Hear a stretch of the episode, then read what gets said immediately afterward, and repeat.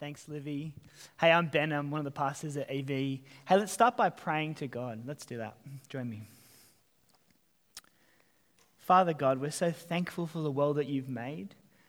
We're so thankful for all the good things in this world, all the um, great gifts that you've given us to enjoy. We pray tonight as we think about how to relate well to this world and the good things that you have given us to enjoy, that you'd give us great wisdom I pray for me that you'd help me to speak clearly from your word uh, and that you might do a work in our hearts uh, to show us where to find true satisfaction.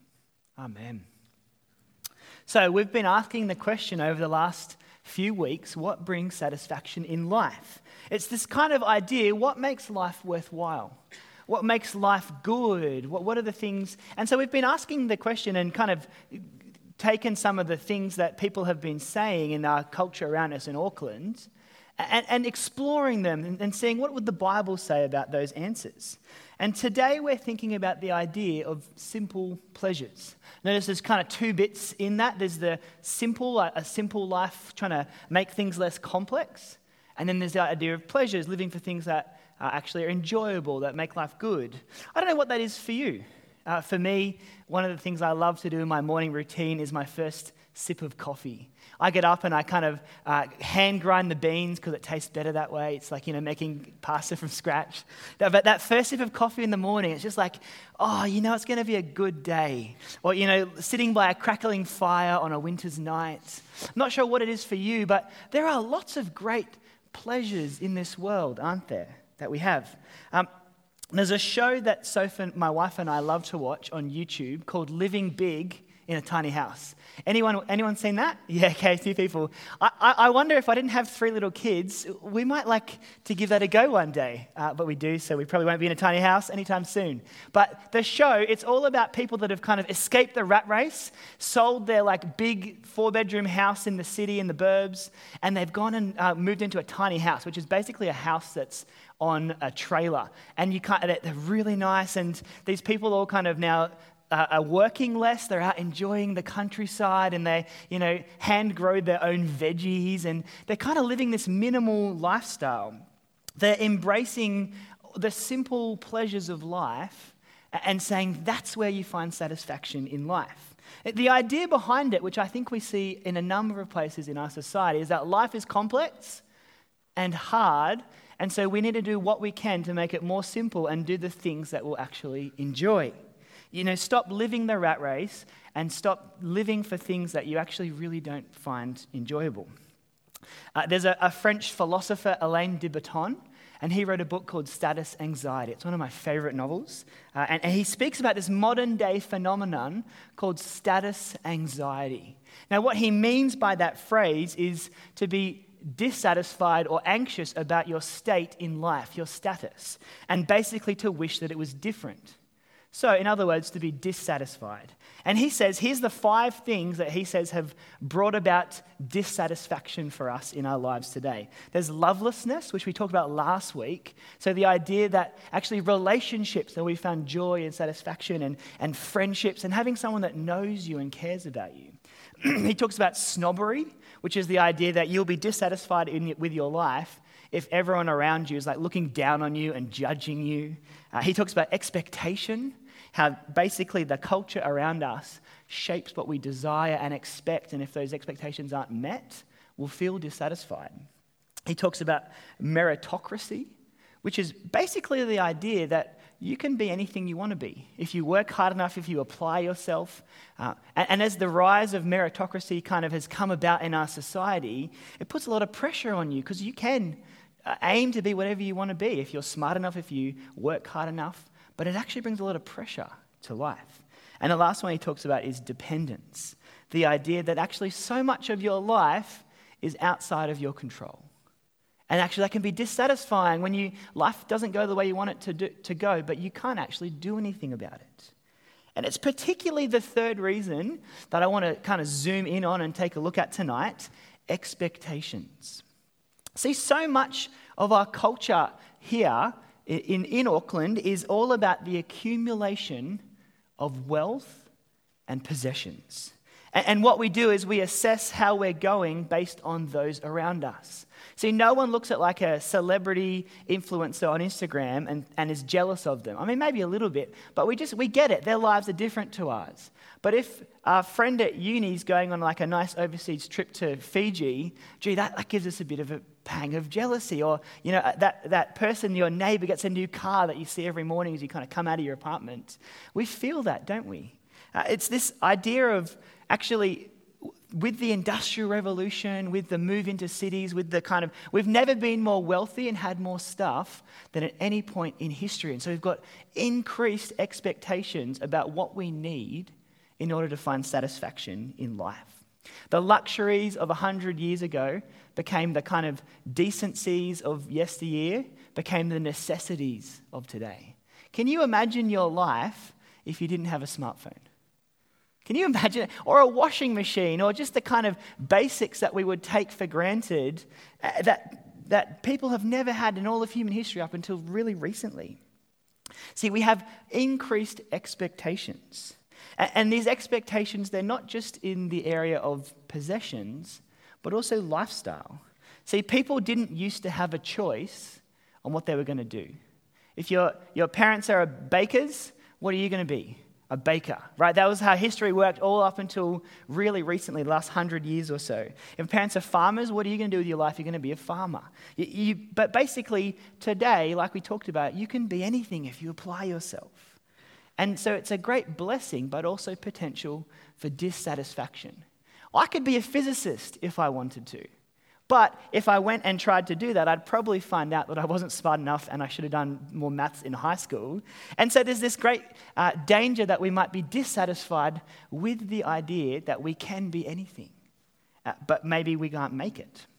See, one writer put it like this He said, Satisfaction in life is reality minus expectations.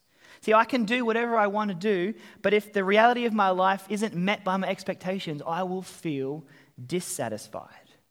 And it's in the, the face of this reality, minus expectations for satisfaction, that we feel this pressure to keep up, to hustle, to grind, to be the person that everyone else thinks you should be, and to, to live the good life. Uh, just, and it's no wonder in the midst of all of that that we get this idea that it would be better to just live for the simple life to just trying to live for the, the good moments in life, the simple pleasures, and stop worrying about all those expectations that others that you put on yourself. And so that's the first point tonight, is that the idea of finding satisfaction in simple pleasures is a good answer. I think there's something really good answer. When faced with the pressure and stress and a mortgage and a 55 hour week uh, to fill a house with stuff, but you're never there because you're at work all the time, there's a right pushback to the kind of voice that's in the back of our culture that says more, more, more. There's a right pushback there. Does anyone remember this person? Yeah? If you don't, I don't know what you were doing in 2021. That's Marie Kondo.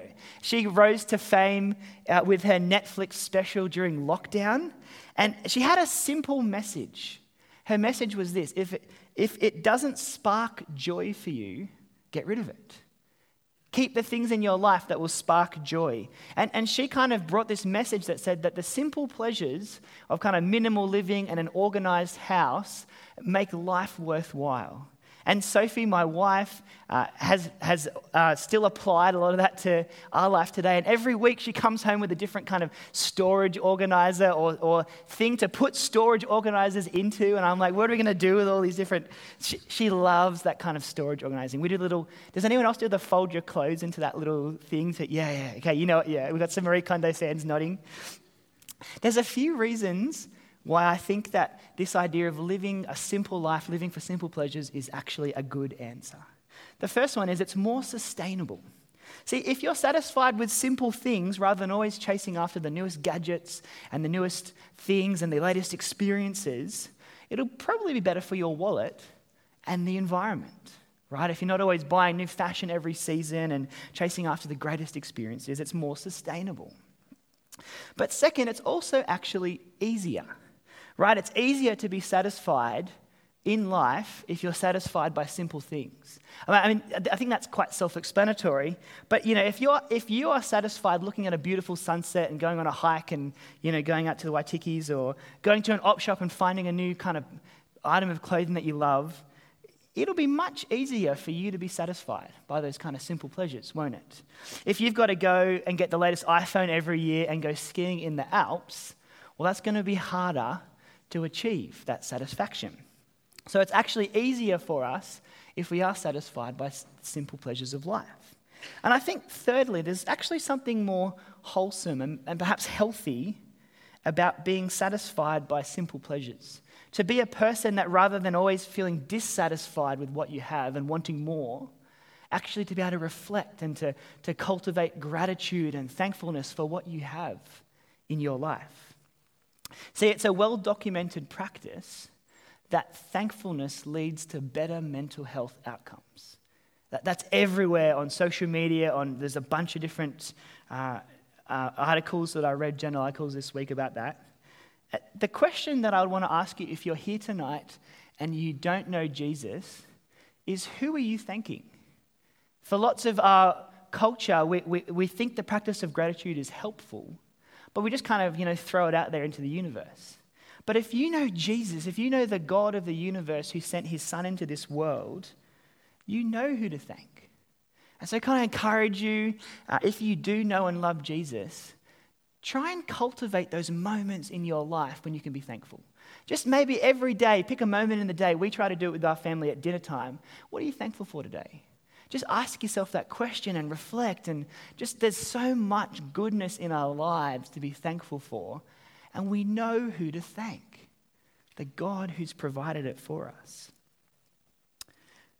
I think, though, the Bible also speaks to the reality of the goodness of the, the simple life, living for finding satisfaction in simple pleasures. See, 1 Thessalonians 4, verse 11 says this Christians are to seek to live a quiet life, to mind your own business, and to work with your own hands. See, that passage is not saying it's wrong to have goals and dreams and ambitions for the future. It's not saying that. But it is saying that the posture of the Christian life is, is one of thankfulness, one of wanting to support others and, and care for them and, and work with your own hands. See, quiet here in 1 Thessalonians 4 is not talking about not speaking or turning down the volume on your life. It's not talking about that. It's referring to this idea of not disturbing the order, of not being a busybody, of not being someone that gives yourself to everything and, and, and finds yourself dissatisfied all the time. That's what it means to live a quiet life, is to be someone that's peaceable, that, that cares for others. You know, it's not saying don't have dreams, but it's saying care about those around you. Work with your own hands so that you can support others. Uh, you know, you should enjoy that cup of tea and a bicky and that nice cool breeze on a hot summer's day. Those are good things. We should enjoy those. Um, but the question is do they bring satisfaction in life?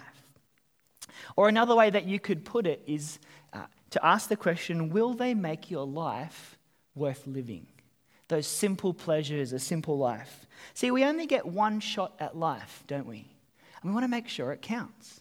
Can you imagine uh, someone coming to the end of their life and, and lying on their deathbed and reflecting back over their whole life and, and, and asking the question Did I live a good life? Did I live a life worth living? See, it would be a tragedy, wouldn't it, at that moment, to be reflecting on your own life and, and, and realize, oh, I kind of wasted my life. I, I, don't, I don't know how, if we could even do that, like mentally for ourselves. We might find that so hard. No one wants to look back on their life and realize that they wasted it. And it's here that I want to highlight the dangers of living to, for simple pleasures, of finding satisfaction in simple pleasures. See, it's a good answer, but it's not the whole answer. That's the second point. And I know what you're thinking right now. Uh, are these guys, are they just down on everything? You know, first relationships and self improvement. They won't even let me have my simple pleasures, my cup of coffee in the morning. Uh, you might be thinking that, but let me unpack with you why I think there's a danger in living for simple pleasures. See, if you seek to find satisfaction in your life by living for simple pleasures, there's a danger that it will shape the direction and orientation of your life in a way that is highly problematic. If you seek to live to find satisfaction in simple pleasures, it will shape the direction of your life in a way that is highly problematic. See, our culture all around us is subscribing more and more to a pleasure pain worldview. The kind of basic idea is that if something's good, if I enjoy something, I'll do it more. And if something's hard or I don't enjoy it, I'll do it less. That's, that's what we're told. Do the things that you enjoy. Um, it's that, that kind of idea is everywhere now. And so when I make decisions in my life to, to just do things that bring me pleasure and avoid the pain, uh, what we're doing is we're actually caring most about ourselves in that moment, isn't it? And it doesn't make, take much work to see where that kind of a worldview leads. See, if every person just cares about themselves and their own pleasure and puts themselves first, it'll probably lead to hurting others. Because if everyone's doing that, the chances are that to do that, you actually have to sacrifice others and, and what they would like in order to put yourself first. If I consistently make decisions in my life to live for simple pleasures and, and, and not think about others, I'll actually find that people won't want to be around me as much. I won't be someone that people enjoy hanging out with. And actually, chasing my own pleasure, paradoxically, won't lead to a satisfying life. It'll lead to a lonely life. See, the Bible is really aware of our human condition to put ourselves first at the expense of others and actually speaks into that reality. And God has something far better for us. See, look at what Philippians chapter 2, verse 3 and 4 says. It says, Do nothing out of selfish ambition or conceit, but in humility consider others as more important than yourselves. Everyone should look not to his own interests, but rather to the interests of others. What a paradoxical way to live. That's almost the opposite to living for your own simple pleasures. To put others first, to look out for their interests and their needs, even before your own. To care about someone else's, else's pleasure, not your own. See, how could you possibly live like that?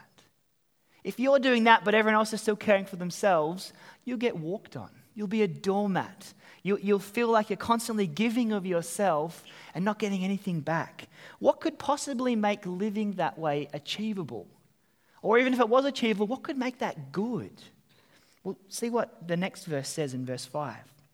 It says, Adopt the same attitude as that of Christ Jesus, who, existing in the form of God, did not consider equality with God as something to be exploited. Instead, he emptied himself by assuming the form of a servant, taking on the likeness of humanity. See, here's the precious truth that sits at the center of the Christian faith. That Jesus, although he was fully God, equal with God, didn't take that equality as something to be exploited, as something to be lorded over his creation. Instead, he didn't take advantage of that fact but he gave up the glory and the power and the praise that was due to him as God to take on the likeness of a human, to come into this world as a human to serve, as a servant. See, that this is huge for understanding who God is and who we are. See, the gap between God and us is far bigger than the gap between you and an ant right? You and an ant are both creatures. You're both finite. You're both going to die at some point. You both don't know everything. I mean, sure, it's a big gap, hopefully, but the gap between you and God is far greater. He's infinite in glory and power and wisdom and the praise and the honor that he deserves. And yet, he would give all that up and come and take on human flesh for you. Wow for us. It's, and Philippians goes on to speak of Jesus not just taking on human flesh, even that in itself is crazy, but sacrificing himself and his life for us in our place so that we might have relationship with God again. See, that's who God is. He's a sacrificial God. He's a God who's loving, who's giving of himself for us, for our good. See, God is love. In Jesus, in his coming into humanity and dying for us, God shows his true colors. God is love. And we're made in the image of God to be like him and, and represent him in the world. And Jesus gives us the ultimate example of who God is sacrificial, loving, committed to our good, and ultimately to his own glory, we saw in verse 11 that was read out for us. But do you see the problem of living for your own simple pleasures? See, if you're living for yourself and your own simple pleasures, the orientation of your life is focused inward. You're thinking about yourself and, and, and what you can get from the world, and it will put you directly at odds with the God of the universe. He's other person centered. He, he gives of himself for his own glory, but for our good and sacrificially and out of love. And, and for you to be selfish and self centered and live for your own pleasures puts you directly at odds with who God is. And see, as you live for yourself, the Bible actually describes that as sin. Sin is just putting yourself first, not God. And, and as you live that way with no regard for the God that made you, it will actually lead to your own destruction, not satisfaction. You won't enjoy the life that God made for you because you won't have God in it. You'll have cut yourself off from Him because you're so at odds with who He is. And it comes across in a thousand ways, big and small, but each of us do that. Each of us live lives inwardly focused rather than outwardly, like the God who made us that we're supposed to be made like. See, we won't find satisfaction in life living for our own simple pleasures. And the good news of Christianity is that Jesus doesn't just give us the example of a sacrificial, loving life.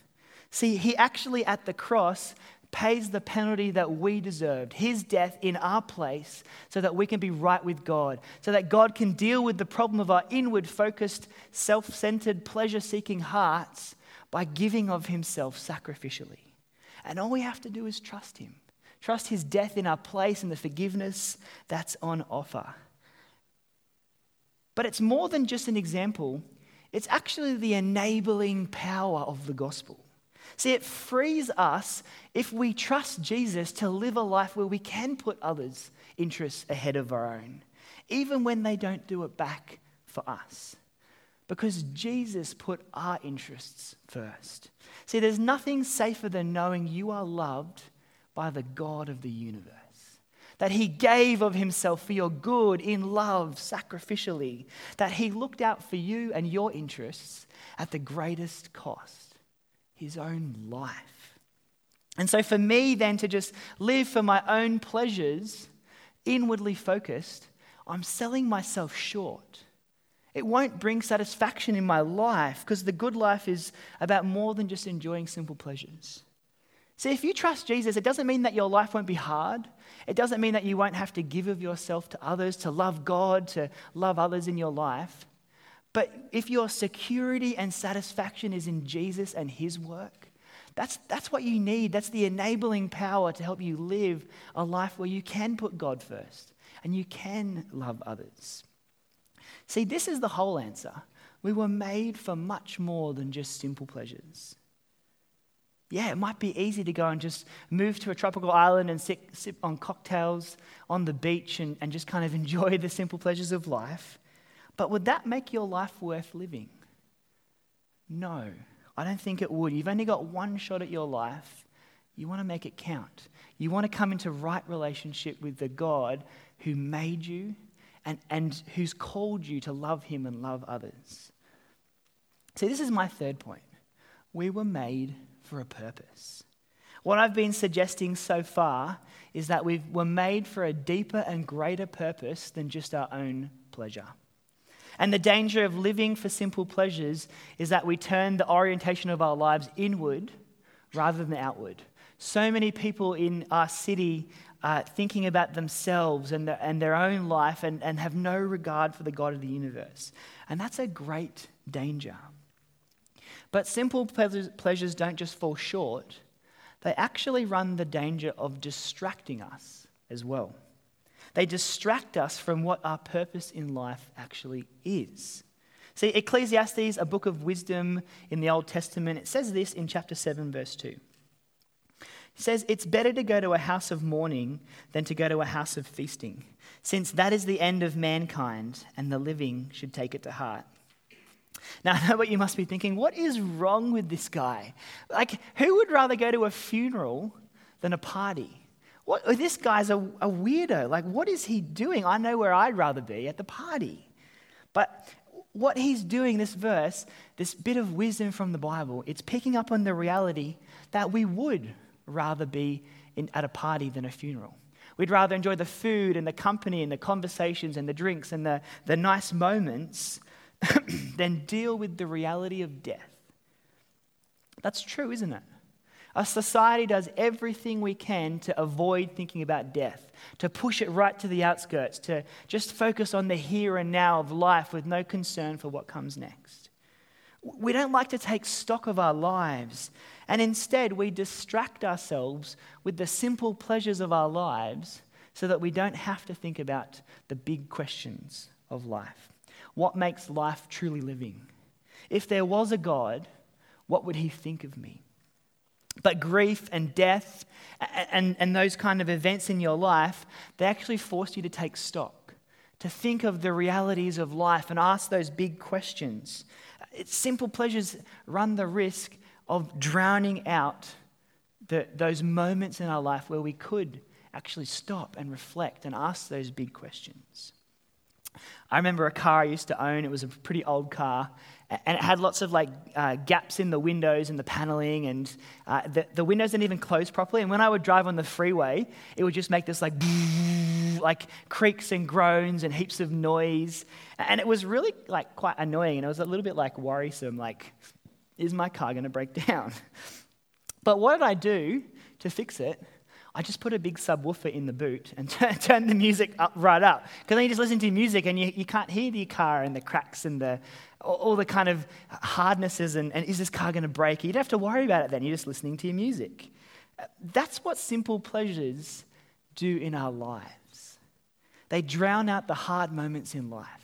And so when the hard moments come, we, we turn to the, the, the parties, the, the good times with friends, and, and we stop ourselves actually grieving and being able to think about life.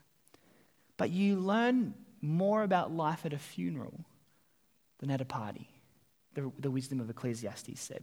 And so, can I encourage you today? Don't let simple pleasures drown out those big questions in your life. See, this life, the here and now, the 80 years that you have in front of you, is minuscule compared to eternity. And the reality of the, the Bible that God speaks about is that we were made to know God and love Him both now and into eternity. And so don't let those moments that are happening in your life. You might be here searching and exploring Christianity because you have had a really hard moment. God is trying to connect with you and speak to you in the hard moments of life to help you ask the big questions. Don't drown that, that and turn up the noise with simple pleasures. See, our eternity hangs on how we respond to Jesus. The, the, the loving, giving of himself, other person centered expression of God in the flesh. See, what will God do with the reality that our basic orientation is opposite to His? He's giving of Himself, we're selfish. What will He do with that? The Bible gives a great answer to that question. And it speaks of the reality of the judgment that we deserve, but of the forgiveness and grace that's found in Jesus. That's the life giving center and hope of the Christian message is that if your trust is in Jesus, you are safe. See, ultimately, living for simple pleasures, to live even for my own satisfaction, it doesn't just fall short as a way to find satisfaction in life. It's got the question completely wrong. See, the question of what makes a life worth living is a far deeper and better question than what brings satisfaction in life. Because that's the one that really matters. What were we made for? We were made for a purpose. And that purpose is to know Jesus, to know the God of the universe, and to find security and hope and joy in Him, and to be on about sharing the hope that we have with those around us. God made us to know him and love him, and we do that in Jesus. So I want to finish tonight with a poem written by a man called C.T. Studd. He was a missionary to China in the kind of early or late 19th century, the 1880s.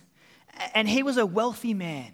And he gave up the wealth and the privilege and all the you know, high society British life to go and tell people about Jesus in China. And he ended up dying in the Congo of some disease that he, he caught there as he was seeking to go and share Jesus with people.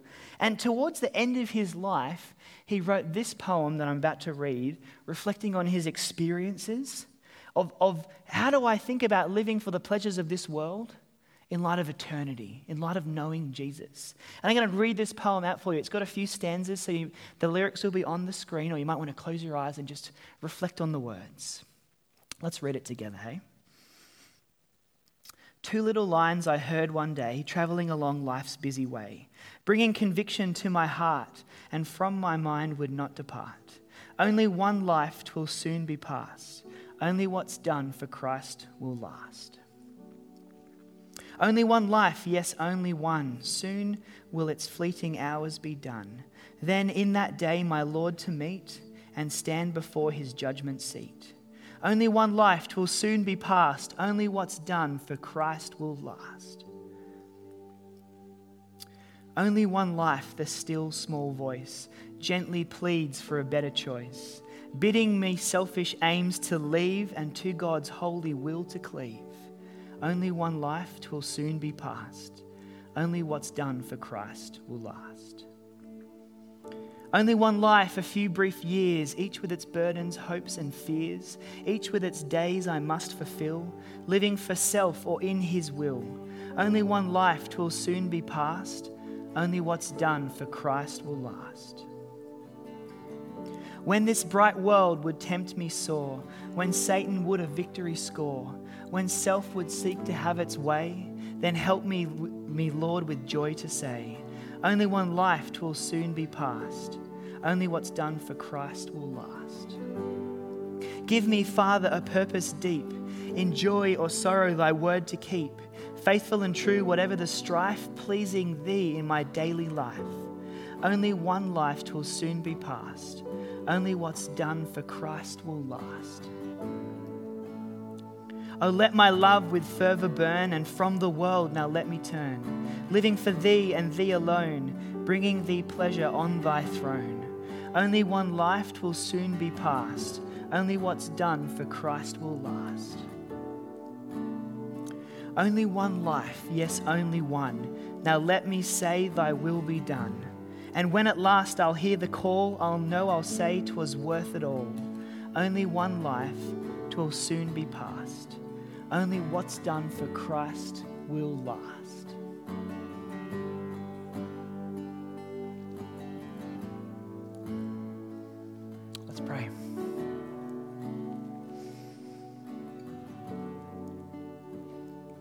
Father God, we are so thankful for who you are.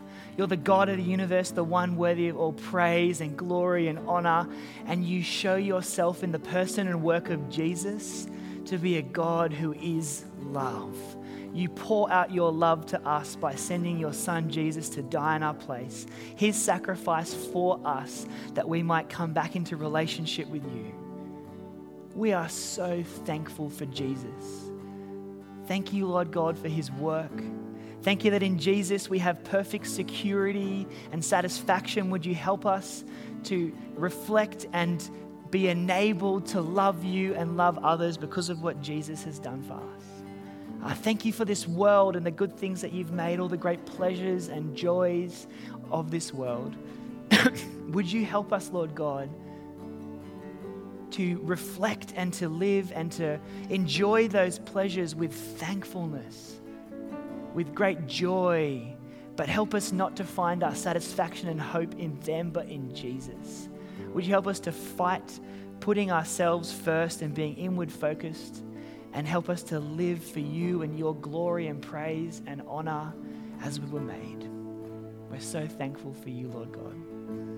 Amen. You've been listening to a sermon recording from Auckland EV. We hope you found it helpful, and if you'd like to find out more about Jesus or about church, we'd love to get in touch. So check out our website at aucklandev.co.nz for more details. Thanks for listening.